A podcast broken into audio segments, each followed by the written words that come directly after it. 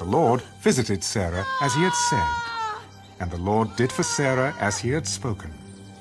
For Sarah conceived and bore Abraham a son in his old age, at the set time of which God had spoken to him. And Abraham called the name of his son who was born to him, whom Sarah bore to him, Isaac. Then Abraham circumcised his son Isaac when he was eight days old, as God had commanded him. Now Abraham was one hundred years old when his son Isaac was born to him.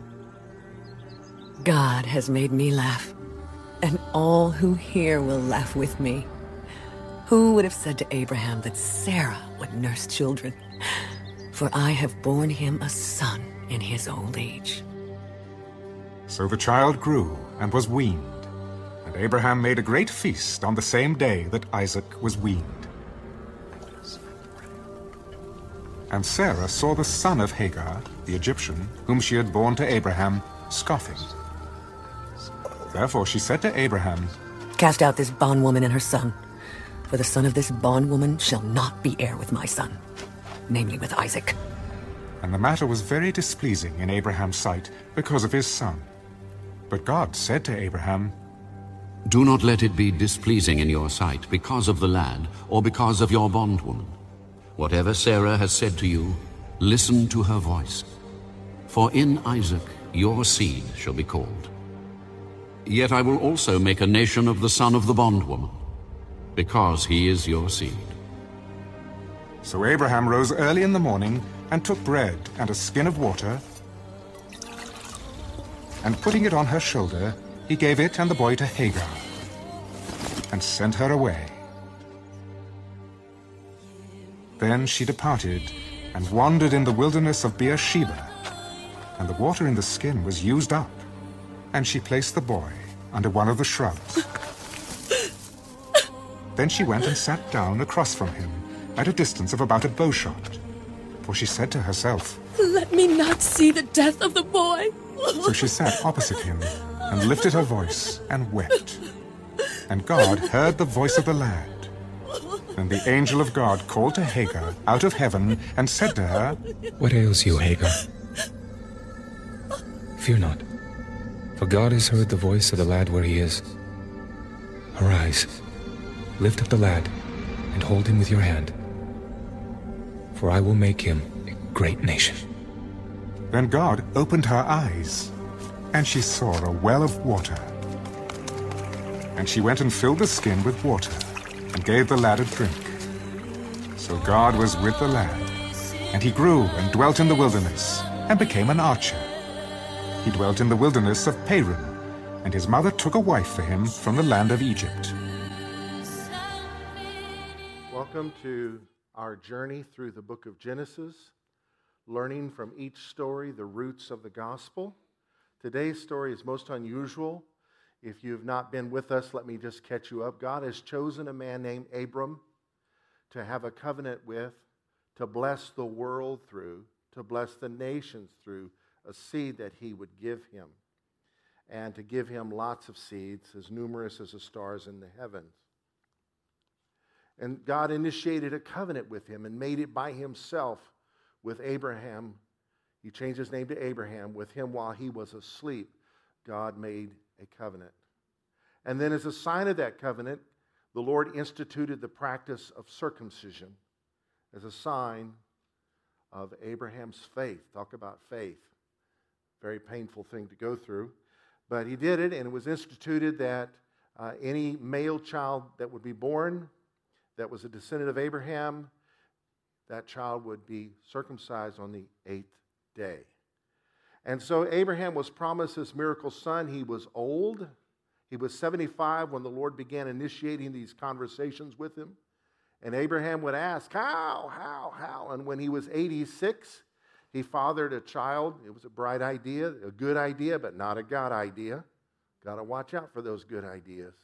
We cannot fulfill God's plan in our flesh, in our cleverness. And so uh, because Abraham was blessed and God honors our choices, we live with the consequences. And today's story is part of those consequences. The, the problems arose between Sarah and oh, Abraham's wife, and Hagar, this surrogate mother, while she was pregnant, she got ran off. But an angel showed up and visited her. We'll see that today. And encouraged her and sent her back. And the child was born. 13 years later, during a visitation of God, um, Abraham is uh, 99 and the lad is 13. The Lord institutes circumcision. And so Ishmael was circumcised as a, as a descendant of Abraham. Now, here we are a year or so later, and this child is born, and he's named Isaac because they laughed in unbelief at this amazing promise that God would bless a 90 year old woman and a 100 year old man with a child. And as we covered last week, when the child was weaned, they threw a party. So if he was promised a year from the circumcision, uh, the child would be born Ishmael was probably 14 when the baby was born. And in today's story, he could be 17. Nursed that child for three years? Yes, in primitive cultures, that's what happened. Sometimes we've known of babies being nursed till they're five. So uh, conservatively, you'd say the baby was three. So uh, Ishmael would be at least 17. And in the story, he's mocking the baby who is being celebrated. No doubt jealousy was in his heart. And so the child grew, verse 8, and was weaned. And Abraham made a great feast on the same day that Isaac was weaned. So they're excited, a great celebration. This miracle baby has been born, through whom the world is going to be blessed. And Sarah saw the son of Hagar, the Egyptian, whom she had borne to Abraham, scoffing. So he was laughing, but a different kind. Therefore she said to Abraham, Cast out this bondwoman and her son. For the son of this bondwoman shall not be heir with my son, namely with Isaac. And the matter was very displeasing in Abraham's sight because of his son. You see the, the dysfunction and the mess on their hands? They had just been patient and waited on God. It keeps things so much less complicated. And Abraham loved his wife, he loved his son, but this new son is the one through whom the promise is going to come because Sarah was given the promise too. God said to Abraham, Do not let it be displeasing in your sight because of the lad or because of your bondwoman. Whatever Sarah has said to you, listen to her voice. For in Isaac your seed shall be called. His descendants would come through Ishmael, but also through Isaac, and this special seed, though, would come through Isaac, the Messiah. Yet I will also make a nation of the son of the bondwoman, because he is your seed. When you're blessed, you're blessed. And when you do the wrong things and God's blessing is on it, some serious consequences. And we can see it in the world today. The conflict between Israel and the Arab nations, the descendants of Ishmael, is with us to this day. Because of unbelief, because of putting words in God's mouth, because of attempting to do God's will your way. We all want to be blessed, don't we? But we don't want our way. There's a principle here that we see in God accepting the secondborn and not the firstborn. We see it in Cain and Abel. And when Cain killed Abel, then we see it in Cain and Seth, the youngest of Adam and Eve's children. We see it in Jacob and Esau, the two sons of this man Isaac. The seed flowed through Jacob, but not Esau. Esau was rejected. Well, what is this? Well, culture around the world to this day honors the firstborn. Uh, I'm a firstborn son in my family, firstborn grandson on both sides of the family. It's a position of honor, but it is humbling to realize God wants us to be born again. So, this applies to all of us, regardless of where you are in the birth order in your family. There's a spiritual principle. When you were born as a human, you're powered by your flesh, and it's all about your will being done. one of the first words a baby learns is mine. Mine, my will. But we are called to be born again, to let go of the mine and say, yours. Yours. Your promise. So my first birth has to take a back seat to my second birth. It really has to die. Right? So here, Abraham is walking through a dress rehearsal of what's going to happen in the next story. He's having to run off his firstborn, which is very painful. But then in the next chapter, he's having to lay down his prized son, the firstborn through Sarah, on the altar as a possible sacrifice, acting out what would be done centuries later through the Son of God, who was also a descendant of Abraham. I'm getting so far ahead of myself, it's ridiculous.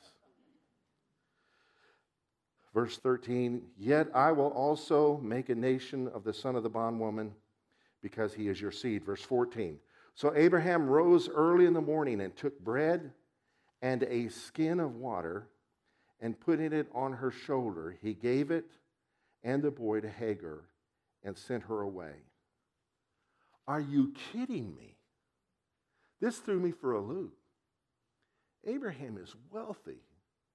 He just got incredibly blessed by Abimelech. So he's got scores of cattle, sheep, oxen, camels, all sorts of blessings. He, in a few chapters earlier, had 318 trained servants born in his house who led to the victory for Sodom and those that were captive by him. And he sends them away with a skin of water and a loaf of bread. So, two things brought peace to my heart. One is my own realization, and one is a commentary. John Calvin said, Abraham did this because he thinks he didn't want him to go very far. Remember 14, 17 years earlier, 18 years earlier, when uh, Sarah dealt harshly with Hagar and she left, the angel sent her back. So maybe he's hoping Sarah would call, cool down and they would have to come back. Or, this is all the Bible reveals. We don't know Abraham's plans to send provision to them. Right? You travel and things go by word of mouth, and he could no doubt find them. He had the manpower to do it and to meet their needs. Or the carnal side of me says he wanted to put a guilt trip on Sarah just to see. Who knows? The bottom line is the story happened. The child of the flesh had to leave. This is a metaphor in the New Testament. Galatians 4 likens those who want to live under the law, which at the time was under the power of carnal men, high priests that were appointed by heathen kings, Herod. So unbelievers had control of the old covenant ministry. And Paul in Galatians 4 likens them to Ishmael. They need to be cast out and walk in the new covenant, the Isaac, the covenant that Jesus brought for us. All right, so back to our story. So they leave with a skin of water and some bread. And she sent away. Then she departed and wandered in the wilderness of Beersheba, verse 15. And the water in the skin was used up, and she placed the boy under one of the shrubs. Then she went and sat down across from him at a distance of about a bow shot. For she said to herself, Let me not see the death of the boy. Now, if he's 17, teenagers need more fuel than us old timers need. It's true. And so he's running out of gas. And so she puts him under some shade and goes where she can't see him clearly. She doesn't want to see him die. So she sat opposite him and lifted her voice and wept. Now, 18 years later, she had a visitation from an angel that brought her promises from God. This is where he got his name, Ishmael, which means God hears. And it's where she got the revelation of God being El Roi, God sees. And so the God who hears is the God who sees, and he sees this issue happening. And God heard the voice of the lad. Verse 17 Then the angel of God called to Hagar out of heaven and said to her, What ails you, Hagar? Fear not, for God has heard the voice of the lad where he is. Ishmael has heard Ishmael. Arise, lift up the lad, and hold him with your hand, for I will make him a great nation. Then God opened her eyes, and she saw a well of water, and she went and filled the skin with water and gave the lad a drink. So, did the angel make the water appear, or did the angel open her eyes to see the water? When our vision is clouded by jealousy, envy, and self pity, we can't see God's provision. Got to have faith. And this sister is having her own journey of faith, just like Abraham had decades earlier in leaving his family. Then God opened her eyes. She saw a well of water. She went and filled the skin with water and gave the lad a drink. So God was with the lad, and he grew and dwelt in the wilderness and became an archer. He dwelt in the wilderness of Paran and his mother took a wife for him from the land of Egypt. And there must have been some type of connection made with the house of Abraham and them because, as we'll see today, when Abraham dies, Isaac buries him with Ishmael. So he knew when his daddy there. But the family unity didn't last for long. Two generations later, when Joseph, who's the grandson of Isaac, great grandson of Abraham, was sold into slavery by his own brothers, guess who they sold him to? Some slave traders who were Ishmael's grandkids, their own cousins. Tough stuff. So, the moral of the story, if I were to stop right here, is be born again and send your will away and pursue God in His will. Amen. Lord, we ask you to speak to us from your word today in Jesus' name. Amen. Well, I'm not done speaking, but I want to share some lessons from Ishmael's story.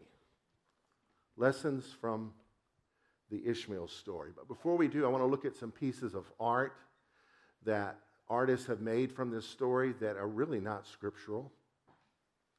Uh, here we have a European version of Abraham sending away Hagar, who's blonde headed, she's an Egyptian, and a little boy. How cruel of Abraham. No, this kid was 17. He could have been as tall as Abraham. Can we have, if you're 14 and above, can you stand?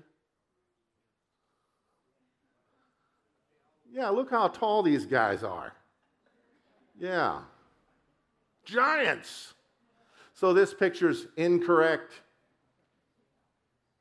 Here's another one, a little boy just sobbing. No doubt he was not happy. It was sad. I, he probably said, I'm sorry. But Sarah, uh, Sarah wasn't having it. Don't want our son, the child of promise, being raised with a bully in the house. This is a little more realistic. Maybe he was a little guy. All right.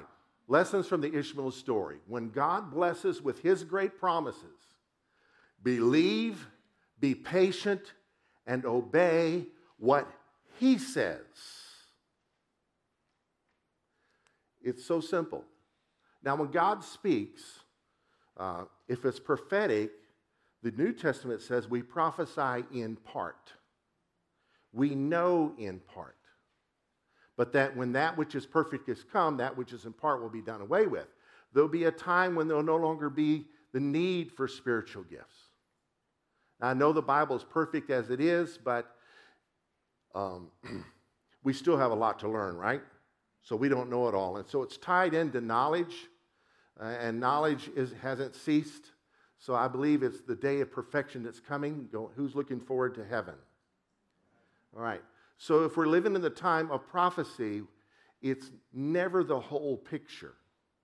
So it's a framework of what God is going to do. You have to be careful that you do not fill in the blanks. Now, it's ironic that we've got fill in the blanks in the notes today.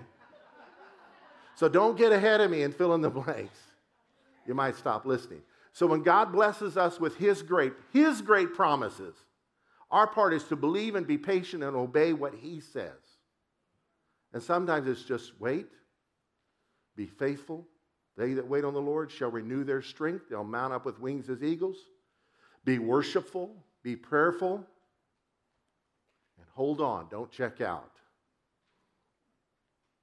In chapter 16, Sarai, Abram's wife, had borne him no children. Here's the big idea she had an Egyptian maidservant whose name was Hagar. Sarai said to Abram, See now, the Lord has restrained me from bearing children. Please, notice she said, Please, please go into my young maid. please go into my maid. Perhaps I shall obtain children by her.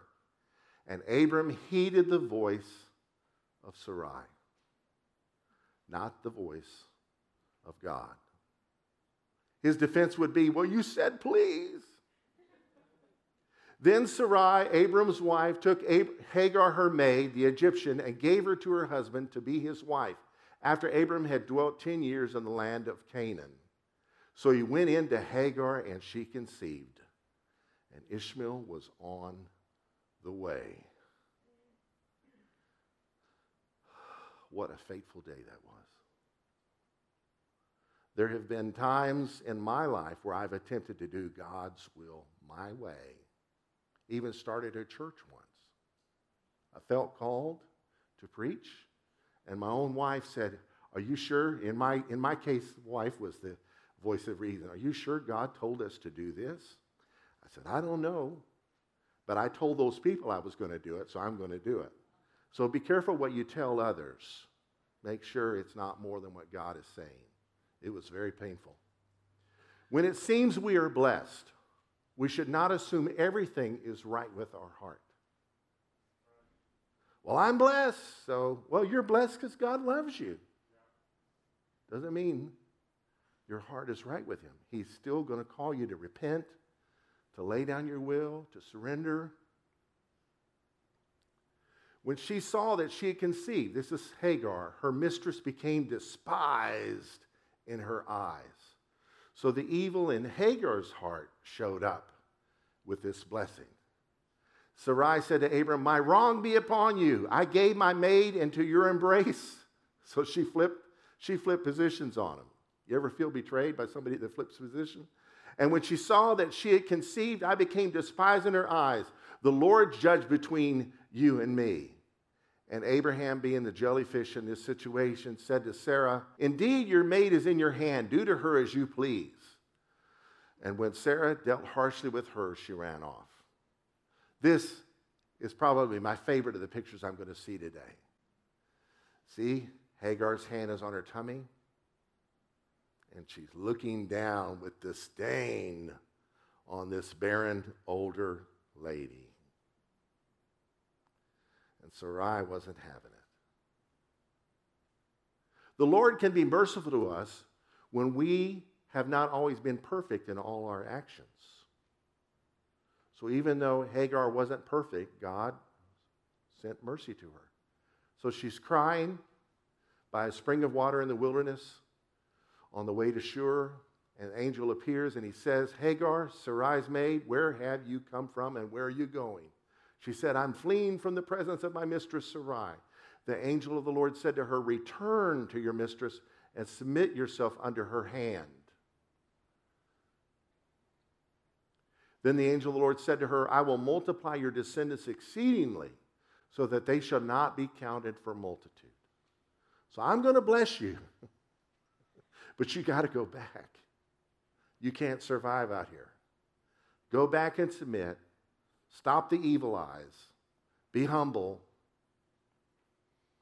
God's promise is fulfilled in our lives. It's never going to be because of our pride stomping around about your rights and your will being imposed on others. No. Humble yourself, and God will bless you. I like this. This is nice. She's sitting down, she's sad, she's forlorn, and an angel appears to her. We can be assured God hears and sees us.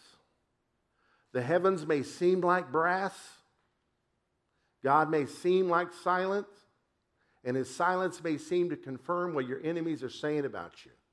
But rest assured, God is everywhere. The angel of the Lord says to her, Behold, you're with child, you shall bear a son, you shall call his name Ishmael. God hears, because the Lord has heard of your affliction. He shall be a wild man, his hand shall be against every man, and every man's hand against him, and he shall dwell in the presence of all his brethren. This is the truth. His descendants can be a thorn in the side of the world and you're not going to be able to wipe them out. Why? There's a blessing upon them. Then she called the name of the Lord who spoke to her. You are the God who sees. El Roi. You see my need. You saw how I was a slave in Egypt. You saw how I was given to Sarai. You saw how I've been used Well, I think the Bible's full of stories of women being mistreated. Yes, it doesn't hide the truth. But if they're not there to tell us that's how we're supposed to operate, right? It's true. We see the results of polygamy. It's nothing but problems. She said, Have I also here seen him who sees me? The God who sees is the God who sees me. Tell your neighbor, El Roi sees you. Therefore, the well was called Beer, that's a word for well, Lahai Roi. Remember that name because we're going to see it again today. Beer Lahai Roi. Observe it is between Kadesh and Bered. So Hagar bore Abram a son, and Abram named his son, whom Hagar bore, Ishmael. God hears. Tell your neighbor, God Ishmaels you.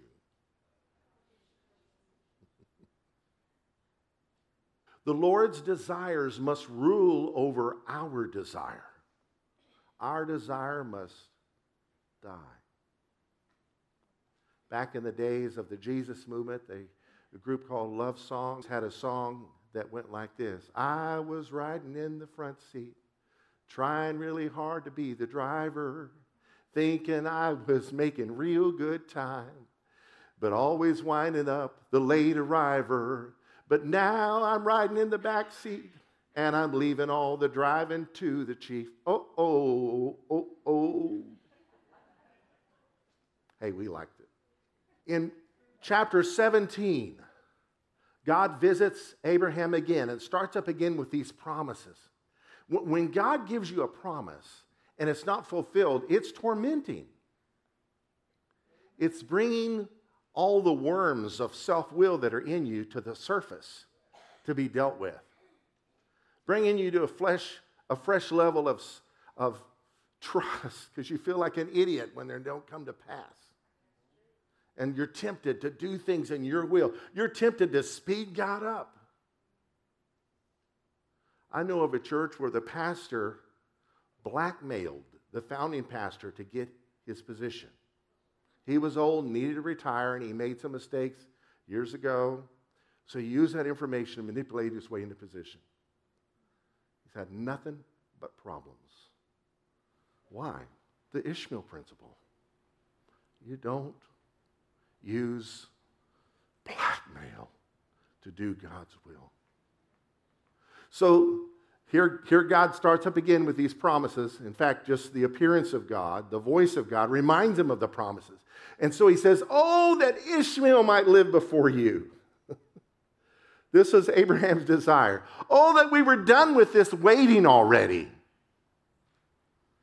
God said, No, Sarah shall bear you a son, and you shall call his name Isaac. I will establish my covenant with him for an everlasting covenant, and with his descendants after him. And as for Ishmael, I have heard you. Notice the play on words Ishmael and hearing. Behold, I have blessed him and will make him fruitful and will multiply him exceedingly. He shall beget 12 princes, and I will make him a great nation. But my covenant I will establish with Isaac, whom Sarah shall bear to you at this set time next year. That's good news. And then comes the plan for circumcision in the same chapter the testing of faith. So Abram took Ishmael his son, all who were born in his house, and all who were bought with his money, every male among the men of Abraham's house, and circumcised the flesh of their foreskins on the very same day God had said to him that a year from now you have the child. So Abraham was 99 years old when he circumcised, when he was circumcised in the flesh of his foreskin, and Ishmael his son was 13 when he was circumcised in the flesh of his foreskin. So Isaac's born a year later, Ishmael's 14. Today's good ideas can cause tomorrow's problems. I'm saying the same thing different ways. I want to drive the point home. We see this theme in this story. Sarah, we read, saw Hagar's son mocking her son. And she said, Cast out the bondwoman and her son, for the son of this bondwoman shall not be heir with my son. Ouch. Abraham's heart just gets ripped apart. She's got to go. Take the boy with you. While there are consequences for our mistakes, the Lord can use them anyway. Didn't say will, said can. There are always consequences for mistakes, and the Lord can use them. The matter was very displeasing in Abraham's sight because of his son. But God said to Abraham, Do not let it be displeasing in your sight because of the lad or because of your bondwoman. Whatever Sarah has said to you, listen to her voice. For in Isaac your seed shall be called. Yet I will also, in spite of this mess you've made, make a nation of the son of the bondwoman because he is your seed. I love this verse. We know that all things, we know that for those who love God, all things work together for good, for those who are called according to his purpose. What is that good? It's not your will being done, it's his will being done. What is God's will? In common, this is his will for every single one of us. For those whom he foreknew, he also predestined so, this is God's destiny for you and I to be conformed to the image of His Son. This is the good. Everything's being used for good to conform us to the image of His Son. Abraham, through this experience, is going to be made more like Jesus. The gospel is going to be imprinted in his life in order that he might be his son, the firstborn among many brothers. So everything in your life is being used to make you more like your big brother.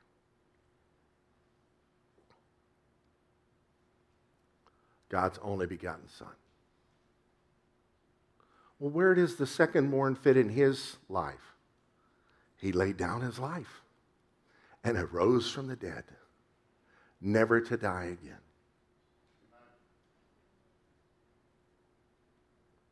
He laid down his will so that God's will would reign supreme.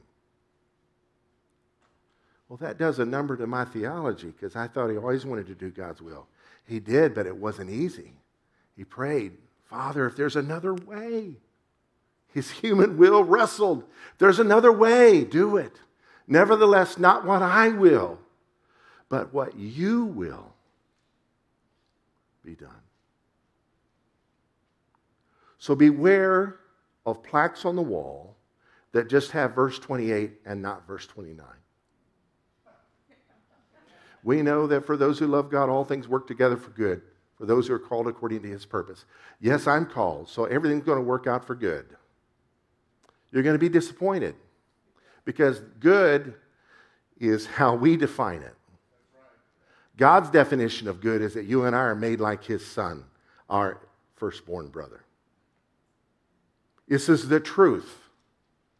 This is the whole point of the gospel.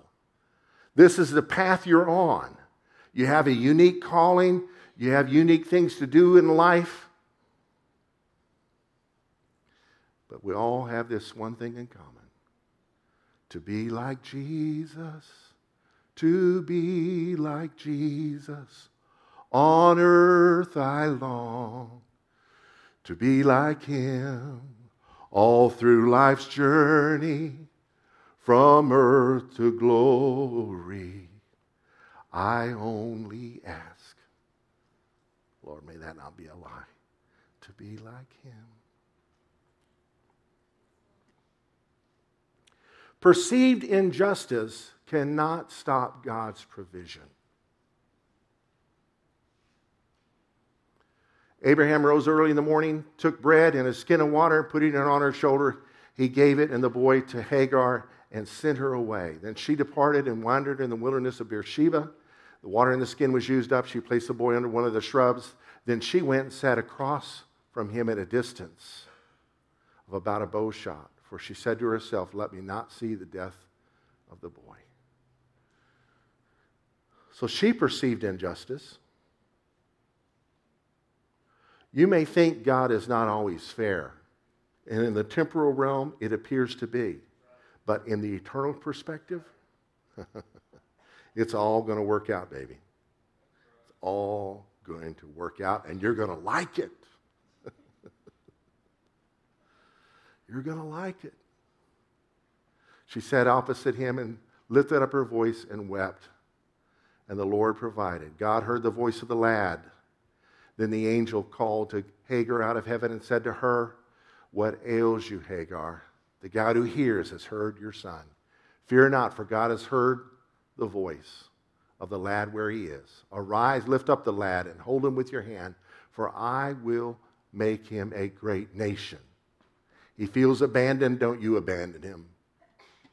God opened her eyes. She saw a well of water. She went and filled the skin with water and gave the lad a drink. For God was with the lad. He grew and dwelt in the wilderness and became a archer.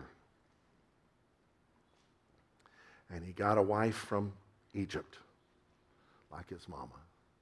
Divine blessings continue past our lifespans. If you fulfill God's will in your life, which is what we're called to do, the blessing flows past. It's more than just about us. That's why we're called to go through some tough stuff, because God's doing something. He's doing something. Well, I feel like I've just been sidelined. Well, God's putting this puzzle together. It's not time for that piece. Not time yet. Abraham breathed his last, chapter 25, died in a good old age, an old man full of years. He had six more kids by another wife, Keturah, and was gathered to his people. And his sons Isaac and Ishmael buried him in the cave of Machpelah. Then Abraham was buried. There, Abraham was buried, and is Sarah his wife. So it's a, a grave that he purchased years earlier to bury Sarah, and he was buried there. And it came to pass after the death of Abraham that God blessed his son Isaac. And Isaac dwelt at Beer Lahai Remember that? I wonder how he found that. Maybe Ishmael showed him. I don't know. But he too was reminded that God sees. El Roi, the well of the God who sees. Let's pray. Lord, I thank you for your word. I pray, Lord, that we would filter these truths, these lessons through our lives, that we would see where we are in our walk with you, in surrendering of our will to do your will. In Jesus' name, Lord, may we not yield to the temptation to create an Ishmael. But Lord, may we move ahead. And Lord, may we not surrender to depression and live a life full of regret and immobilized and afraid to do anything because of the Ishmael's things that we have done, the messes we have made. Lord, we trust you with those things. Use them for your glory. Make them a blessing. even though we know they're not your ultimate purpose for our life. In Jesus' name, we give you all the praise and honor. Amen. Call these bones to live. Call these lungs to sing once again. I will praise Jesus, Jesus, Jesus. You make the darkness tremble, Jesus, Jesus. You silence fear, oh Jesus,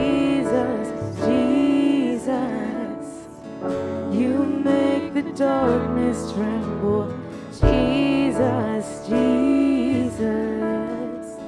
Your name,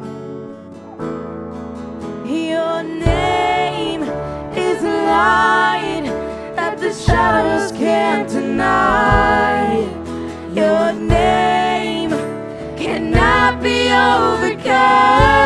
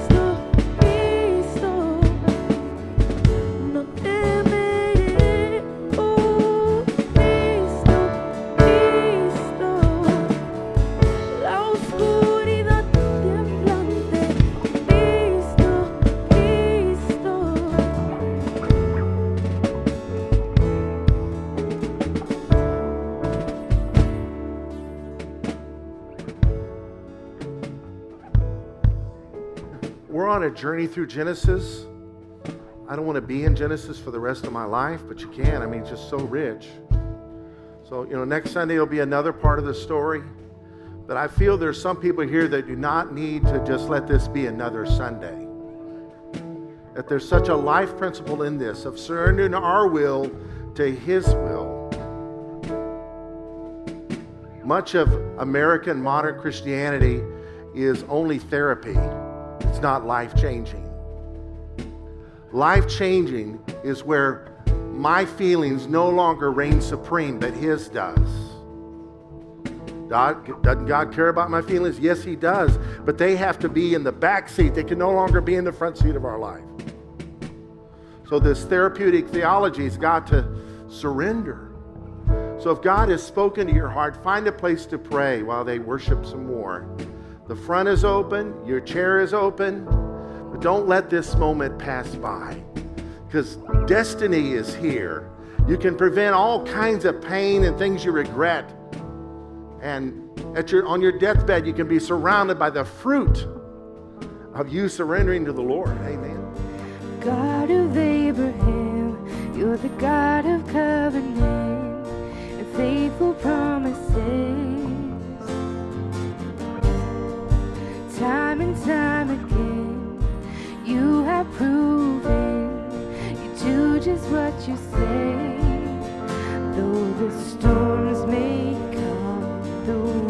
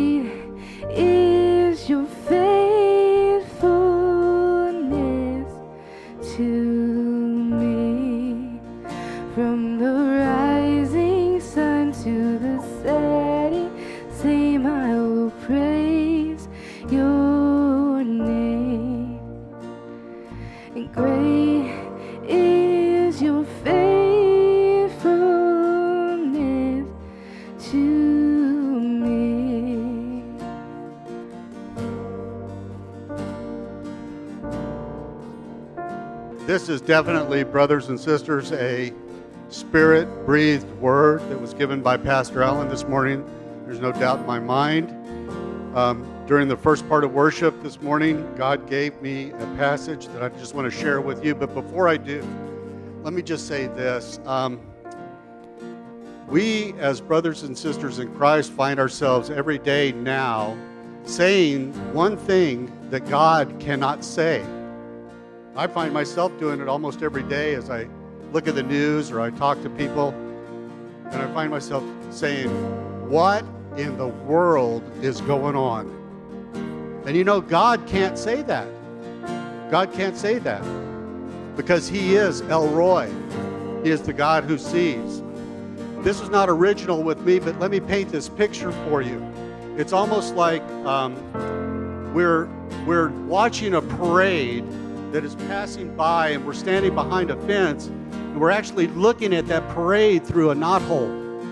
And as we see through this knothole, we can see the band go by and the mounted people go by and even the people that are behind them, the mounted horses that are cleaning up. And sometimes we see that and that's not great.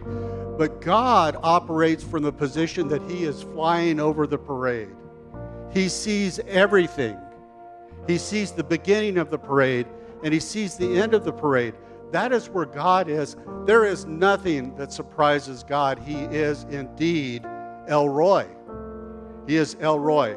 So I just want to encourage each and every one of us when we get up in the morning, we look at the news, we, we go, What in the world is going on today? Be encouraged because you serve a God that doesn't say that. He knows exactly what's going on. He knows what's going on every day. And the truth of the matter is, is that he is executing his plan flawlessly. He loves people. He wants the most people that he can gather in in the harvest. And he's doing exactly that to make sure that the harvest that he brings will be maximized. He is a good God. Amen? So I want to read from a Psalm of David this morning, Psalm 37. I'll just briefly read it in the, uh, just a few verses so that you can under, understand his perspective. Psalm 37 says, Commit your way to the Lord, trust also, also in him, and he shall bring it to pass. Rest in the Lord and wait patiently for him. Do not fret because of him who prospers in his way, because of the man who brings wicked schemes to pass. Don't worry about the wicked. God is going to deal with the wicked. And then I'll drop down to verse 35. Brothers and sisters, I have been young and now I'm old. Yet I have not seen the righteous forsaken, nor his descendants begging bread. He is ever merciful and lends, and his descendants are blessed. Depart from evil and do good, and dwell forevermore, for the Lord loves justice and does not forsake his saints. Amen. Be encouraged, brothers and sisters. He will never forsake you. He will never forsake the righteous. David never saw it. You and I will never see it. The righteous will never be forsaken. God is good. Amen.